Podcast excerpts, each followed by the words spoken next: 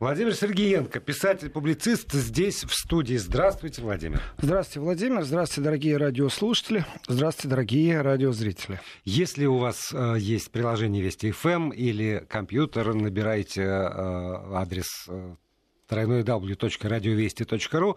И в приложении и на сайте есть видеотрансляция. Вы сможете увидеть то, что происходит здесь в студии, как сидят два взрослых человека и разговаривают. И, конечно же, э, обязательно пишите сюда с помощью WhatsApp и Viber на номер 8 903 170 63 63. 8 903 170 63 63. Судя по тому, как у нас работает СМС-портал. Видимо, смс не доходят э, последние много часов.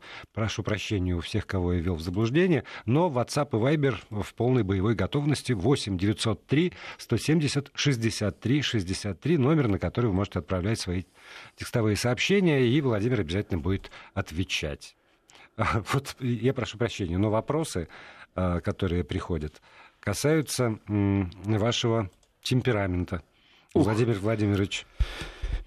Я есть люди, которые... Хочу услышать побольше. Которые, видимо, смотрели э, телепрограмму э, под руководством Владимира Соловьева, где вы э, повздорили. Я не знаю, какое... Почему повздорили? По, я, я под, под, подобрать слово. Ну, в общем, побили, не, побили. побили. побили. И, что, что? Да не стесняйтесь, журналисты с утра сегодня меня атакуют э, с вопросами разными, знаете, при этом начиная от желтизны, желтой прессы, О, заканчивая... Спасибо вам, Владимир Владимирович, за то, что вы вызвали огонь Кофтона на себя, тем самым внеся решающий вклад в удаление его. Вот так даже сформулировала. Э, ну, сформулировали, как сформулировали, вызвал, не вызвал. Вы знаете, я считаю, что есть более важные вещи, чем э, конфликт э, во время программы у Владимира Соловьева вчера. Но дело в том, что третьего дня позавчера тоже был конфликт точно такой же, с тем же персонажем у меня. То есть я Сергеенко, мой визави Ковтун. И вы знаете, я считаю, что проблема достаточно сильна сейчас. И есть определенный формат у разных программ. Есть определенные фан-группы у разных людей. У каждого своя есть фан-группа. Кто-то смотрит только для того, чтобы видеть меня, кто-то, наоборот, смотрит только тогда, когда меня там нет. Ну, так, если очень честным быть. И э, действительно существует проблема сейчас на всей планете и типичная модель поведения моего визави, вы знаете, она мне не устраивает. И я об этом вслух говорю. Плюс я считаю, вы знаете, эфирное время, вот я очень серьезно подхожу к этому, я ищу информацию, я ее откапываю, я ее анализирую. То есть это не так все просто. Аналитика, анализ — это важные составные для меня в любом случае. Я иду с этим. И я прекрасно понимаю методику, э, и об этом было сказано в эфире. Пожирание эфира, понимаете, я просто не постеснялся. Я считаю, что со мной были солидарны те, кто были в студии тоже, э, потому что иногда эмоционально, конечно же, меняется ведение дискуссии под эмоциями, конечно. А, но не забывайте, что в этом формате существует огромное количество вещей, когда первый раз что-то произнесли, когда на основании произнесенного были включены определенные механизмы, когда вообще никто не знал о некоторых вещах, а потом о них заговорили. То есть, на самом деле, мозговой штурм это важная составная э, ток-шоу, политического ток-шоу Соловьева. И ты подготовился, и на твоих глазах эфир сжирает, а все остальное зрители, я думаю, видели сами. То есть это не, не личностный конфликт, это содержательный конфликт? Я не считаю личностным, потому что, вы знаете, на поле боя выходишь, э, есть определенный элемент шоу, когда два боксера там бой глазами называют, да, и они там собрали журналистов, есть о чем поговорить. Э, на самом деле э, личностное на арене, оно не присутствует. И э, я готов выслушивать определенные вещи от оппозиционной или в данном случае оппонентной стороны, Например, вот, ну, одна из реплик там, вы врете, да? Ну, аргументируй, пожалуйста, что вы врете. Но вы знаете, когда я говорю о том, что у меня мать находится на территории Украины, что ей 82 года, и на самом деле мне безумно больно, что вот так получилось, там, 30 лет назад президента СССР выбирали, а сегодня э, границы перекрыты, и братскому народу никто не поможет. Украина находится не только в экономической, она находится и в эмоциональной, и э, в ментальной пропасти, и знаете, да, мне жаль, что у нас как бы потеряны определенные контакты, в том числе и гуманитарного плана. Но они потеряны действительно. Дело не в том, что Россия не пошлет что-то на Украину, что та не возьмет. Э, это большая проблема, просто это свершить. И э, для меня это серьезно. Я к этому отношусь очень серьезно. И увидеть ухмылку у оппонента, когда я говорю об очень наболевшей вещи, плюс это еще и личностное, извините, тут эмоции включаются очень сильные, плюс профессионализм э, поведения на эфире. Я вслух попросил прощения у телезрителей, потому что ну, не все смотрят э, телевидение для того, чтобы увидеть скандал там или еще что-то. Есть люди, которые слава ждут Богу, аналитику. Да. Да, и эта аналитика, она поступает, она безумно важна. И э, я тоже сказал в понедельник при первом конфликте, первая часть конфликта вчера удалили из эфира моего визави, не хочу его рекламировать просто. Вот я Сергенко Владимир Владимирович, а его кому надо, пусть, пусть найдут вечерний разговор у Соловьева и поймут, кого вывели из студии, а также почему. При этом э, солидарность, ведь э, кто-то громче, кто-то тише. Ну, я, я считаю, что я э, по отношению к коллеге, ко мне были все солидарны. Мне это э, даже как-то э, успокоило, потому что анализируя, прав ли я, ну, я же не прав, если я эмоционально позволю сейчас угу. на федеральном канале, знаете, приступ эдакой э, роскошь, я бы сказал, даже, э, там, рукоприкладство или еще что-то. Но есть разные вещи, я тоже об этом вслух сказал, я предлагаю на этом ставить точку, то есть объяснение я дал.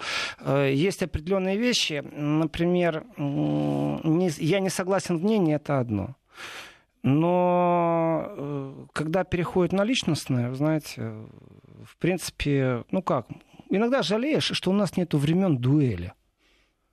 Я серьезно, серьезно говорю. Да. Знаете, Я поединок понимаю. может быть разный. Можно выйти на ринг в перчатках, э, но иногда дело не в том, что у тебя иной взгляд на мир, а твою честь задевают. Ее можно задеть по-разному, и камера не всегда показывает, как она была задета. И искусство провокации тоже существует, и некоторые элементы владеют этим искусством провокации. Я считаю, что э, относительно, при всей эмоциональности, э, и заявленном адреналине, который во мне присутствовал в этот момент, я считаю, что э, моя сдержанность все-таки э, имела место быть. Спасибо Соловьеву, который первый раз э, боковым зрением я увидел, что он прям вот аж наклонил туловище готов был броситься. Ну, понимаете, да, когда человек да. хочет вперед вот броситься, угу. видно наклон туловища. Это был первый момент, это было в понедельник, и во вторник он уже не наклонил туловище, он уже встал между нами. Э, в жертвой стал мой телефон, потому что вода расплескалась, и телефон залился. И вот полночи пришлось телефонную книжку восстанавливать из облака. Надо приобрести новый аппарат. Ну, я э, считаю, что действительно достаточно да, об хорошо. этом конфликте. У нас есть другие проблемы очень да, важные, да. которые, вы знаете, даже, даже не в еврозоне сегодня дело, наверное, а все-таки в нашем едином пространстве, что нас больше объединяет, чем то, что нас больше разъединяет сегодня и обращение Меркель, и э, к народу, к нации. Это такой момент очень сильный. Так, я читаю. Друзья, большое спасибо за поддержку. Я, я читаю ваши э, спасибо, спасибо, еще раз спасибо. Э, Светлана из Москвы, Светлана Анатольевна. По коду я вижу и другие города из Испании. Э, спасибо за поддержку.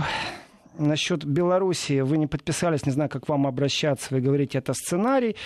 Э, ну вот тяжело иногда людям что-то рассказать. Тяжело. То есть кто-то думает, кто-то думает, что существует какой-то сценарий. Сценарий, знаете какой? Я вам расскажу.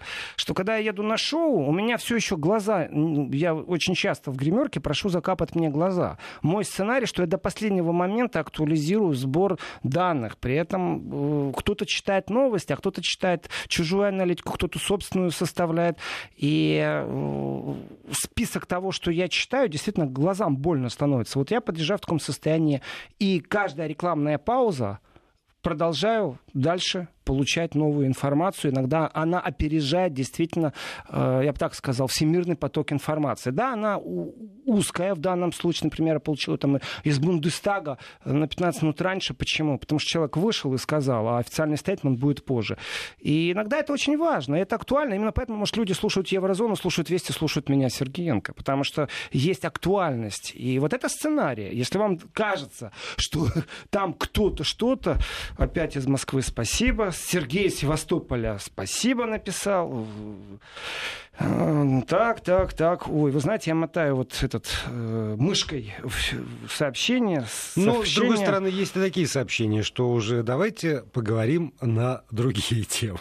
Тут я э, давайте. готов поддержать. Тема, э, прямо вытекающая из того, что вы сказали. Потому давайте. что одно дело, это, ну, то есть, э, одно дело э, закрытие границы э, украинской, там, э, российско-украинской, но этот процесс мы наблюдаем везде. И когда стали государства э, Евросоюза закрываться друг от друга, и когда возникают вот, ну, хотя бы эта история, которая, правда, как- как-то болезненно во мне отозвалась, когда людей не пропускают через территорию Польши на свою историческую родину там, из, из, западных, из западных стран. Вот это, это правда, это какая-то странная история. Сколько говорили, Евросоюз, Нет, Евросоюз, а тут дын -дын -дын -дын, Нет, все, Владимир, все она не странная, это есть определенные закономерности. Нужно э, знать и понимать, как работают определенные вещи. Если вы сегодня вызовете скорую помощь, пошутите, что вы э, больны коронавирусом, вам должны как минимум дать административное наказание. Э, потому что есть те, которые действительно нуждаются в скорой помощи. А вы в этот момент забрали необходимую помощь у какого-то человека, это могло привести к смертному исходу. И есть механизм. Вы знаете, вот товарищ говорит, что попал с э, вирусом в больницу, и плюс еще и пневмония. Ну, ну все сходится, да, угу. вот вроде у него коронавирус. Но ему не делают тест. Потому что вот не делают ему тест. Говорю, да ты скажи, что ты из Италии приехал, я ему даю совет, и тебе сразу сделают. А он говорит, понимаешь, я скажу-то. Ну, нетрудно сказать, но я считаю, что это нечестно Зачем и неправильно. Обмануть, да. Да. Э, почему не надо иногда врать, а иногда и надо врать? Вот здесь я, кстати, на стороне тех, кто прибегает смекалки в критический момент. Значит, тот автобус, который застрял на границе между Германией и Польшей с украинскими гражданами, на самом деле ни Германия, ни Польша не виновата. Виноват украинский МИД, который э, поздно зачесался на самом деле-то, зная, какое количество и как где людей будет приезжать, выставить просто интерактивную карту в интернете с указанием пунктов, которые работают, а какие нет, я имею в виду контрольно-пропускные пункты пограничные, этого маловато, потому что люди, которые ехали в автобусе, они знаете, к чему не готовы? Они не готовы к тому, что они в автобусе должны простить сутки. Это еда, это вода, это туалет, элементарные вещи. И опять придорожная канава, придорожный лесок будет за обгажен. И в этом отношении э, с кем связаться? Связаться ты можешь с консульством на самом-то деле. Не с родственниками, они тебе ничем не помогут. И даже не с прессой ты в этот момент должен связываться.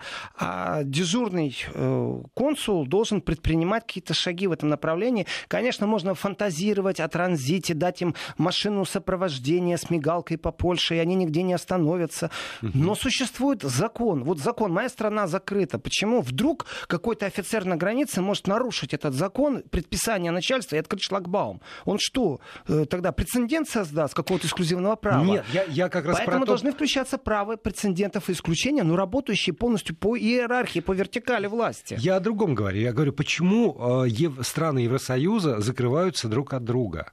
А, Объясню. После многих десятилетий разговоров о европейской солидарности. Ну, сейчас пришел момент, я безумно рад, вы знаете, вот я ехал сейчас в студию, услышал, Владимир, как вы общались с Гиви, и затронули э, тему того, что представитель Русской Православной Церкви говорил о определенных угу. правилах, как сейчас действовать. Вы знаете, под какую критику и шквал критики попал я там пару недель назад, когда я вслух призвал людей не соблюдать э, призыв Православной Церкви за рубежом, которая сказала, что не надо слушать итальянцев в Риме. Ну, итальянцы уже тогда говорили, избегать, пожалуйста, массового да, да, скопления. Да, да. И в том числе в любой, в том числе и служба в церкви. Итальянцы тогда ударили в колокол и призвали. И в этот момент э, из России, из православной церкви призывают, мол, вы не слушайте итальянцев, ходите в церковь дальше. Я говорю, да нет же, ну не может он в России лучше знать. Дело не в том, что он служитель церкви, он популярный, непопулярный человек. Вы его назвали в предыдущем эфире там крайне правым, вот, ну, то есть угу. ультра настроенным человеком к определенным вещам. Нет, дело не в этом. А дело в том, что соцобщество было не готово к тому, что какой-то Сергеенко критикует их авторитета. Я говорю, дело не в том, что я сейчас должен доказывать прав он или не прав. Я не собираюсь с ним вступать в конфликтную зону и дискутировать. Он может быть трижды умный не, и начитанный. Он-то как раз призвал соблюдать Только эти санитарные сколько? правила. На две недели позже он повторяет то, что я сказал. А смысл в чем сводится? Дело в том, что пусть слушатель, зритель, человек, который прочитал эту информацию у меня в соцсети или где-то в другом месте, имеет право выбора на основании новой информации. Вот это новая эра. И когда ты имеешь возможность и ознакомиться с тем, что сказали эти итальянские власти, может, по-итальянски не понимаешь, а находишься в Италии, то ты сам сделаешь вывод, идти тебе в храм Божий или не идти в этот момент. Вот что важно. Я не запрещаю ходить. Я призываю к тому, чтобы максимально дать информации. И вот когда Италия призвала, это, Владимир, ответ на ваш вопрос, почему границы стала закрывать Европа. Потому что этот вопрос, вообще-то хочется сказать, потому что и три точки поставить mm-hmm. просто. Да очень просто. А, глобальный мир всегда находился под острой критиков антиглобалистов. Элементарнейшая вещь. Завод в Саксонии, производящий внедорожники Porsche. Чем они хвастались? Что у них нету складов. Э, почему у них нет складов? Потому что они так гениально продумали Логистика, логистику, да. что к ним подъезжает грузовик с нужными запчастями, его тут же разгрузили, и оно уже в производстве. А потом раз и забрали уже сделанную машину. На этом они экономят огромное количество денег. Робототехника, там 200 человек работает, 4 инженера, остальное охранники. Знаете, там даже приглядывать незачем. Ну, я сейчас утрированно все это объясняю. Но смотрите, с точки зрения логистики, действительно, вот представьте себе, сколько там филиалов Макдональдса по всей планете. Вот если их миллион, этих филиалов, вот если их миллион, то каждый филиал может приносить в день прибыль 1 доллар. Значит, он в день имеет миллион прибыли. Соответственно, если у него есть склады, и у него нужно платить электричество, охрану, аренду земли, вот элементарнейшие вещи, то он каждый день теряет, даже если он где-то платит доллар за этот склад. И вот в глобальном мире есть многие фирмы, которые имеют руки везде, и они придумали уникальную вещь — логистику, которая экономит вот эти складские помещения. Если у тебя что-то залежало, значит, ты плохой логист. Ты должен сделать так, чтобы у тебя ничего не лежало. Оно должно лежать э, либо на полках магазина, либо у производителя. А сколько грузовиков это возят? Пять. А сколько нужно, чтобы наполнить снова полки? Они по кругу ходят, уже все расписано. И вот эта логистика, она сейчас пришла на самом деле к точке, в которой она ярко выражена, в момент ЧП не работает. Это модель глобального на самом деле подхода. Она применяется во всем. В сухогрузах, в танкеровозах. Э, что бы вы ни брали, любые перевозки, эта логистика работает. Но она не рассчитана на режим ЧП. И вот здесь вот при перекрытии границ стали учитывать определенные факторы. А ведь грузопоток идет, вы знаете это или нет? Грузовики идут, но они стоят в очереди, как в 90-х годах. Более того, я позволю себе вас прервать для того, чтобы прочитать сообщение, э, я прошу прощения, довольно длинное, из Австрии. Наша слушательница Татьяна из Зальцбурга пишет нам. Ситуация по закрытию границ между странами Евросоюза полная ложь. Граница открыта даже там, где всегда стояли хотя бы пару полицистов. Она пишет. Сейчас их просто нет, все открыто. Мой, сегодня мой муж э, ехал с работы в Польше на машине в Зальцбург. Не поехал коротким путем через Чехию, думал, не пропустят. Поехал в объезд 500 километров. Через Дрезден, потом Мюнхен, потом на Зальцбург. Ни одного контроля не встретил, ни одного полицейского. Был контроль только в сторону Польши из Германии Германии. Поляки такие границу закрыли. До вируса между Мюнхеном и Зальцбургом всегда пробка была очень тяжелая. Полицейские, стоящие, смотрящие, просто болтающие, плюс одна полоса движения. Сейчас даже это отменили. Ну и дальше там камень в сторону госпожи Меркель. Э, по поводу камней госпожи Меркель, значит, во-первых, из уст Меркель сегодня весь мир узнал, что Евросоюз закрыл границы как единый механизм. Угу. Я в этот момент хочу сказать, Уважаемая э, госпожа канцлер всея Германии, э, а не поздно ли вы от имени Евросоюза вот если Бурсула фон де Ляйен это объявила, ладно. Не поздно ли вы задумались от имени Евросоюза, что нужно делать, когда от вас отгородилась здесь э, Франция, а здесь Австрия. Но по поводу того, как это выглядит на самом деле. единственный в Германии, кто жестко соблюдает правила, это Бавария. И Зёдер глава Баварии, глава земли Баварии, он на самом деле сейчас символ борьбы, потому что он действительно настоящий консерватор, представитель, опять же, классической консервативной жизни баварцев. Бавария это не Германия, ну я беру в кавычки, но это не шутка, это серьезно. Так вот, э, когда Меркель начинает призывать граждан к чему-то, обращение к нации, я считаю, полная политическая катастрофа Меркель. Во-первых, очень опоздала, очень запоздала. Во-вторых, в ее ее обращении к нации существует опять очередной раз менторский тон. У нее было обращение к нации в 2015 году, когда миллион беженцев пришло. И она сказала «Wir schaffen», то есть мы справимся. Ничего она ни чем не справилась, партии стали терять, ландшафт политический стал меняться.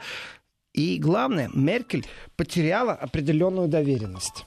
Эта доверенность, которую Меркель потеряла, она доверие, не доверенность, доверие. Она мандат доверенность как потеряла и доверие народа. Так вот, э, вторая ее ошибка.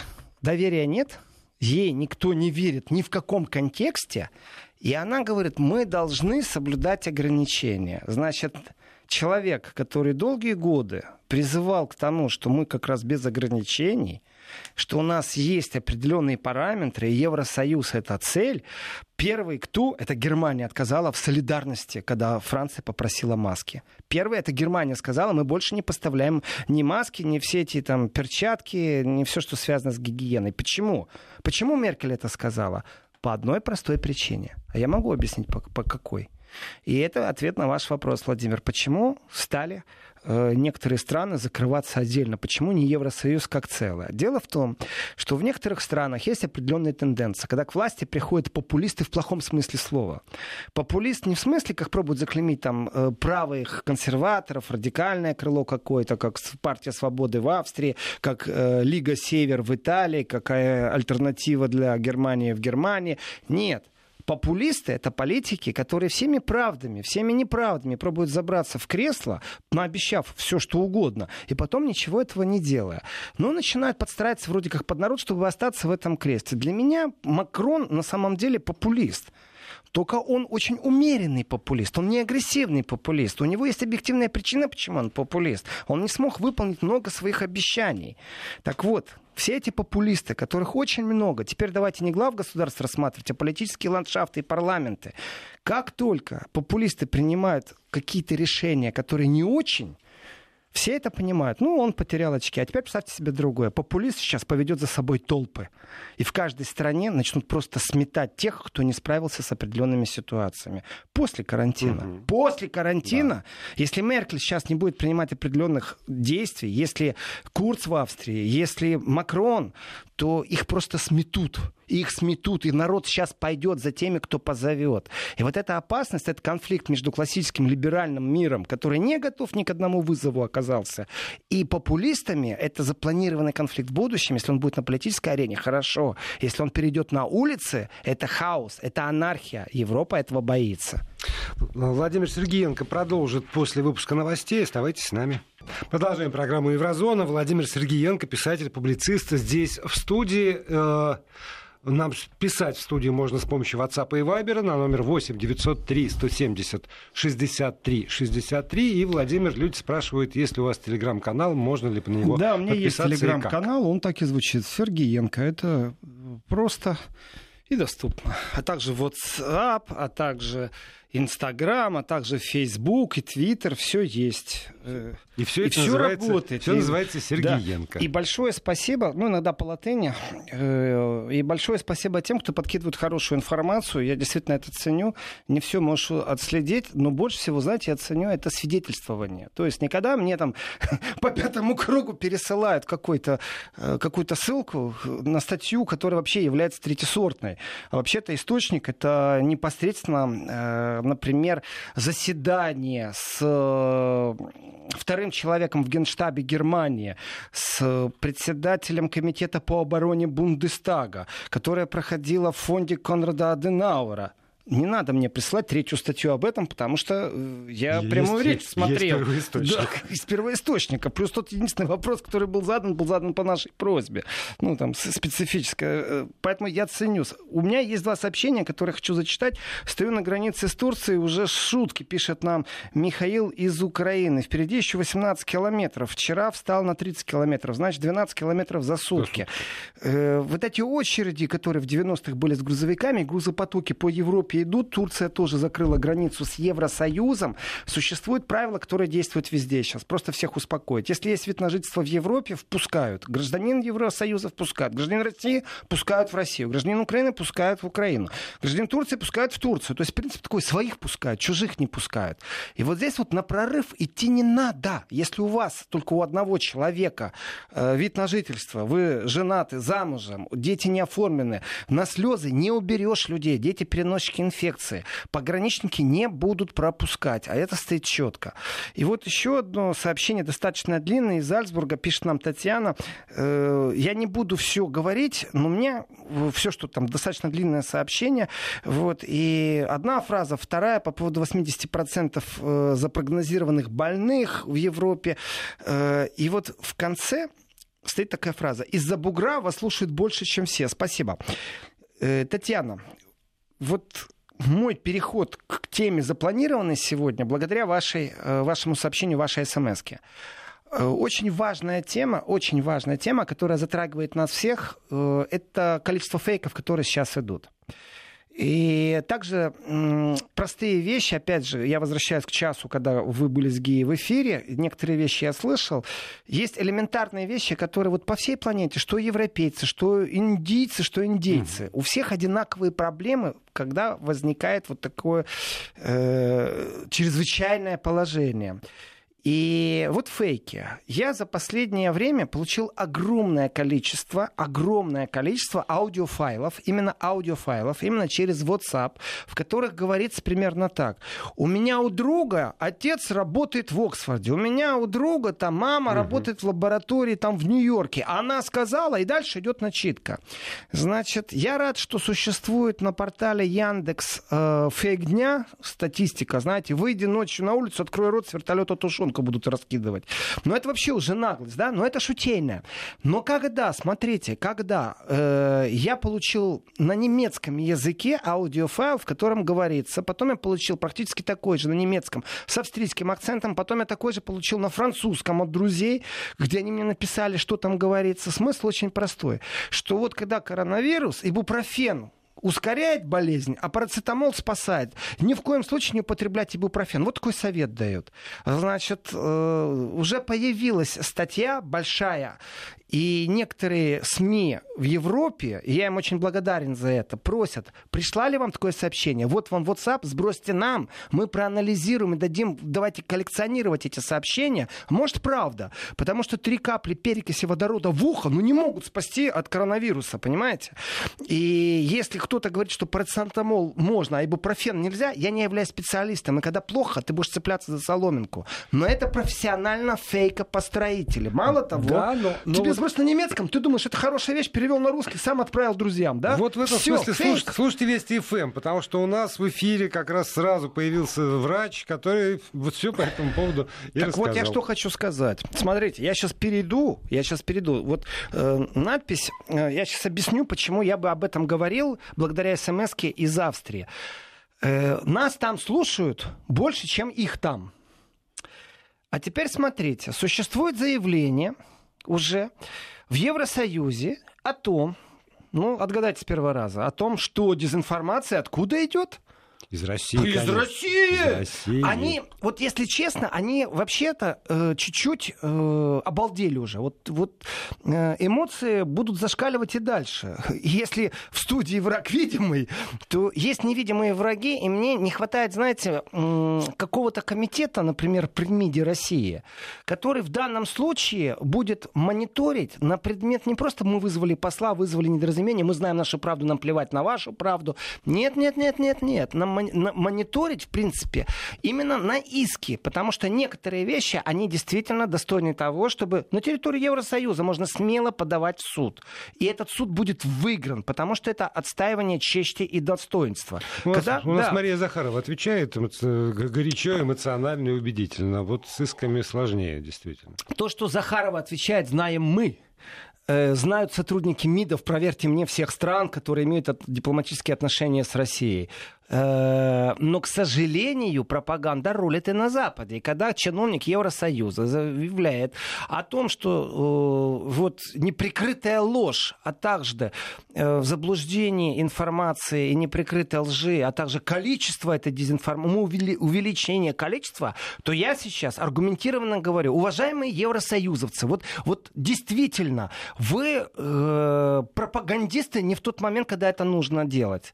Когда вы отставите свои свои какие-то ценности, ну отстаивайте их, мы будем дискутировать, и это правильно. Но есть моменты, которые подло только можно назвать э, моментами, это подлость абсолютная. Объясняю, что я имею в виду. Э, я получаю регулярно фейки из-за рубежа на русском языке. Вот эти вот смс голосовые, я получаю, в принципе, их оттуда. И я могу сегодня говорить, возьмите мой телефон на экспертизу.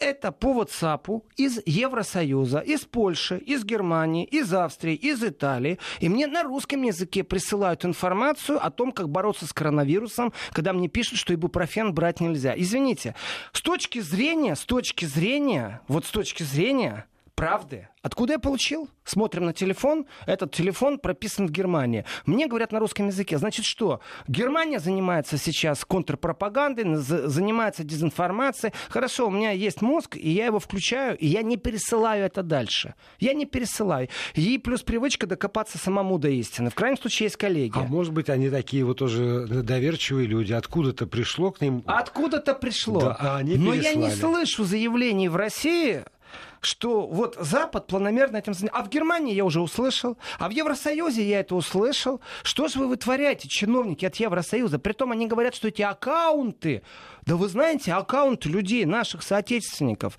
которые имеют гражданство испанское, итальянское, французское, германское, австрийское, швейцарское, какое угодно. И плюс Facebook это вражеская организация, если уж на то пошло. Они все зарегистрированы на коллективном Западе. Оттуда просто масса идет непроверенной информации. Так что теперь можно говорить о том, что Facebook планомерно занимается дезинформацией, о том, что из стран Евросоюза в день идет, по крайней мере, там пару десятков тысяч сообщений неверных. Значит, вы это планированно сделаете? Зачем вы нагнетаете истерию? Вот мой вопрос еврочиновникам. И именно в этом контексте мне не хватает структуры при МИДе России, которая будет отстаивать честь и достоинство, кроме Захаровой. Потому что э, я считаю, некоторые вещи нужно доводить таки до суда. Хотя бы э, заставлять их их продумывать, что они говорят. При этом есть такой нюанс, по опыту говорю. Как только начинаешь долбить вот этих вот пропагандистов, их почему-то редакционная коллега, она не, хочет, не хочет больше иметь проблем там, со своим юридическим отделом, они их начинают чуть-чуть отдалять. Вначале воюют, а потом раз и отдаляют. Тем самым ты воспитываешь своих контрагентов, вот этих оп- оп- оппонентов в дискуссиях. И есть такая стратегическая э, группа э, в Евросоюзе из Стартком Э, Восток, East Они занимаются тем, что они обнаруживают, отслеживают источники и все, что связано с фейковыми новостями. Э, они работают очень усиленно над этим. Это денег стоит на самом-то деле. Если сегодня сесть в Фейсбуке, количество бреда и маразма или в Инстаграме, которые ходят, я не веду сейчас э, там черный юмор, я имею в виду советы, понимаете? Там три раза направо, три раза налево, э, газеткой подожженной помашите, скажите, коронавирус уйдет, он уйдет. Я говорю сейчас о другом. Я говорю, что глобально во времена, когда трагедия коснулась вашей страны, вы все равно вот как раз занимаетесь фейк-ньюс, потому что обвинив Россию в создании, э, притом бездоказательно, нету ни одного прокурорского запроса, ни одно дело не доведено было до суда.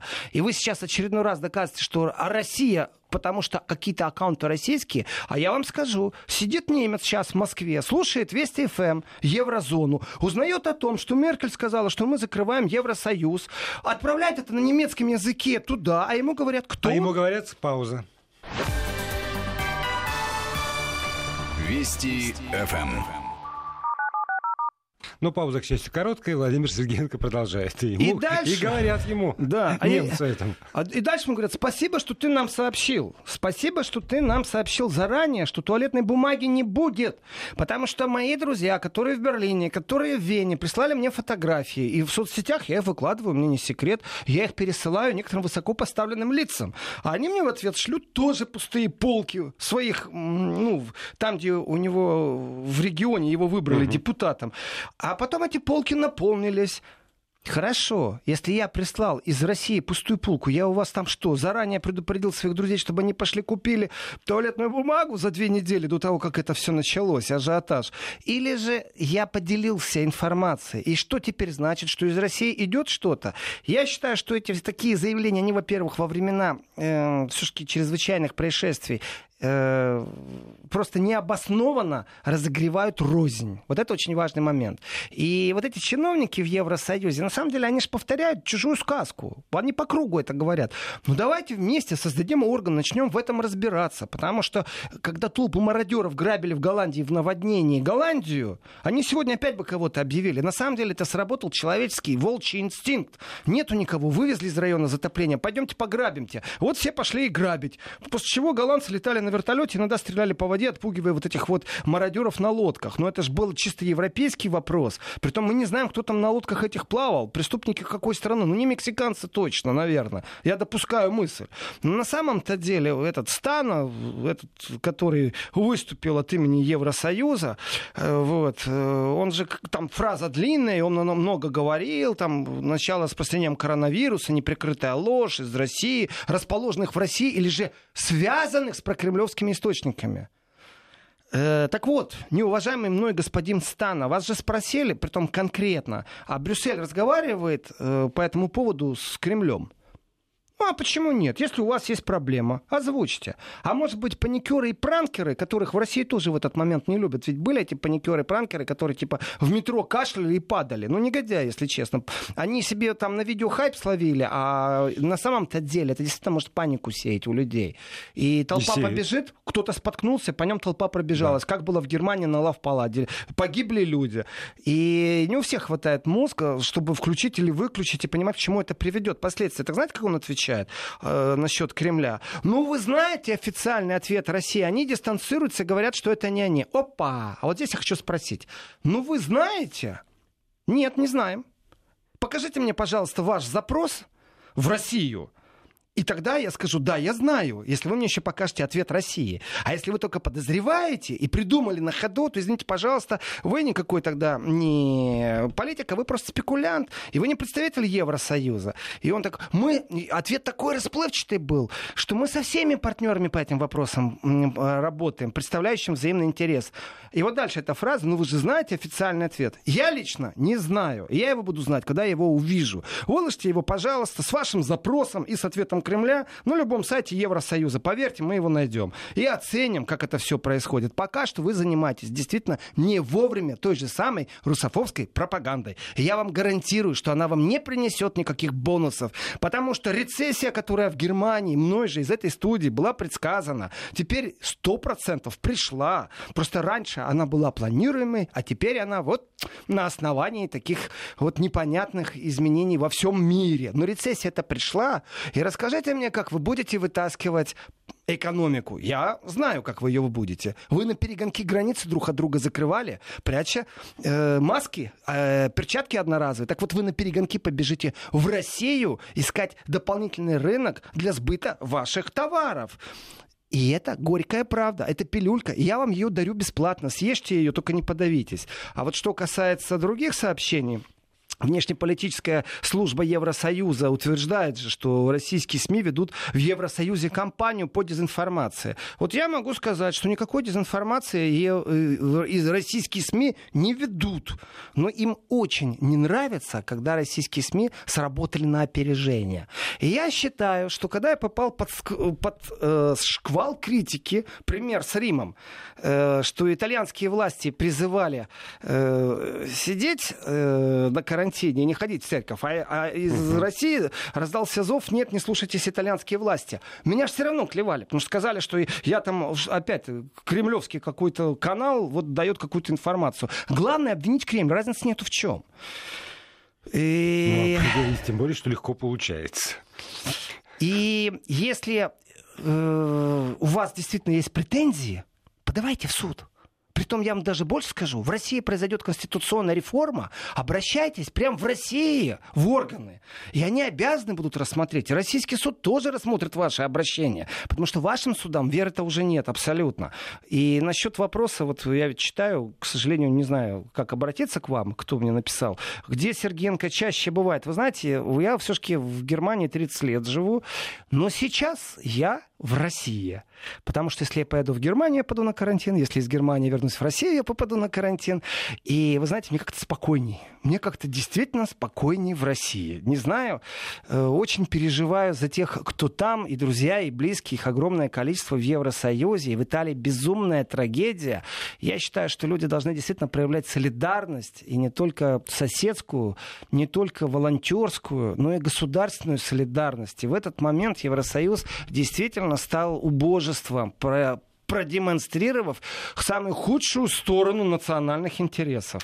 Чуть и... что, друг другу задом повернулись. У нас с вами, к сожалению, остается вот две минуты до Продолжим конца. В субботу. Да, до конца программы. Но вот, правда, мысль, которая сейчас так прозвучала эмоционально, это мысль, которую, я думаю, последние много, много дней. Про то, что те процессы, которые сейчас стали явными, это все те процессы, корни которых уже были, ростки уже были, Абсолютно. предпосылки уже Абсолютно. все это было. Сейчас некоторым И... придется на ходу переобуться. Да, сейчас просто скорость всего этого Потому что они не знают, как оправдать вот свои постулаты, я уже так скажу, из прошлого у нас теперь будет период жизни после коронавируса. В экономике, в политике, в информационном поле, в медицине, в сфере безопасности. Нужно осознать, что есть вызовы, которые не знают ни границ и не помогут никакие ни ракеты, никакая ложь не поможет. Нужно всем миром навалиться и решать.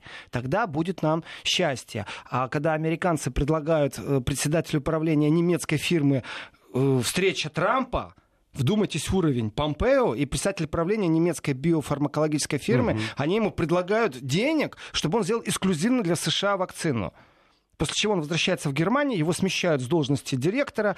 Немецкая разведка сработала нормально. Плюс им еще 80 миллионов евро сейчас подкинули, чтобы они дальше работали. Но вдумайтесь, что это за солидарность. Украсть ученых из Германии, пригласить в Белый дом, это какой же уровень какой же уровень недоверия друг другу и наплевательского отношения. Нету там солидарности. Есть шкурные интересы.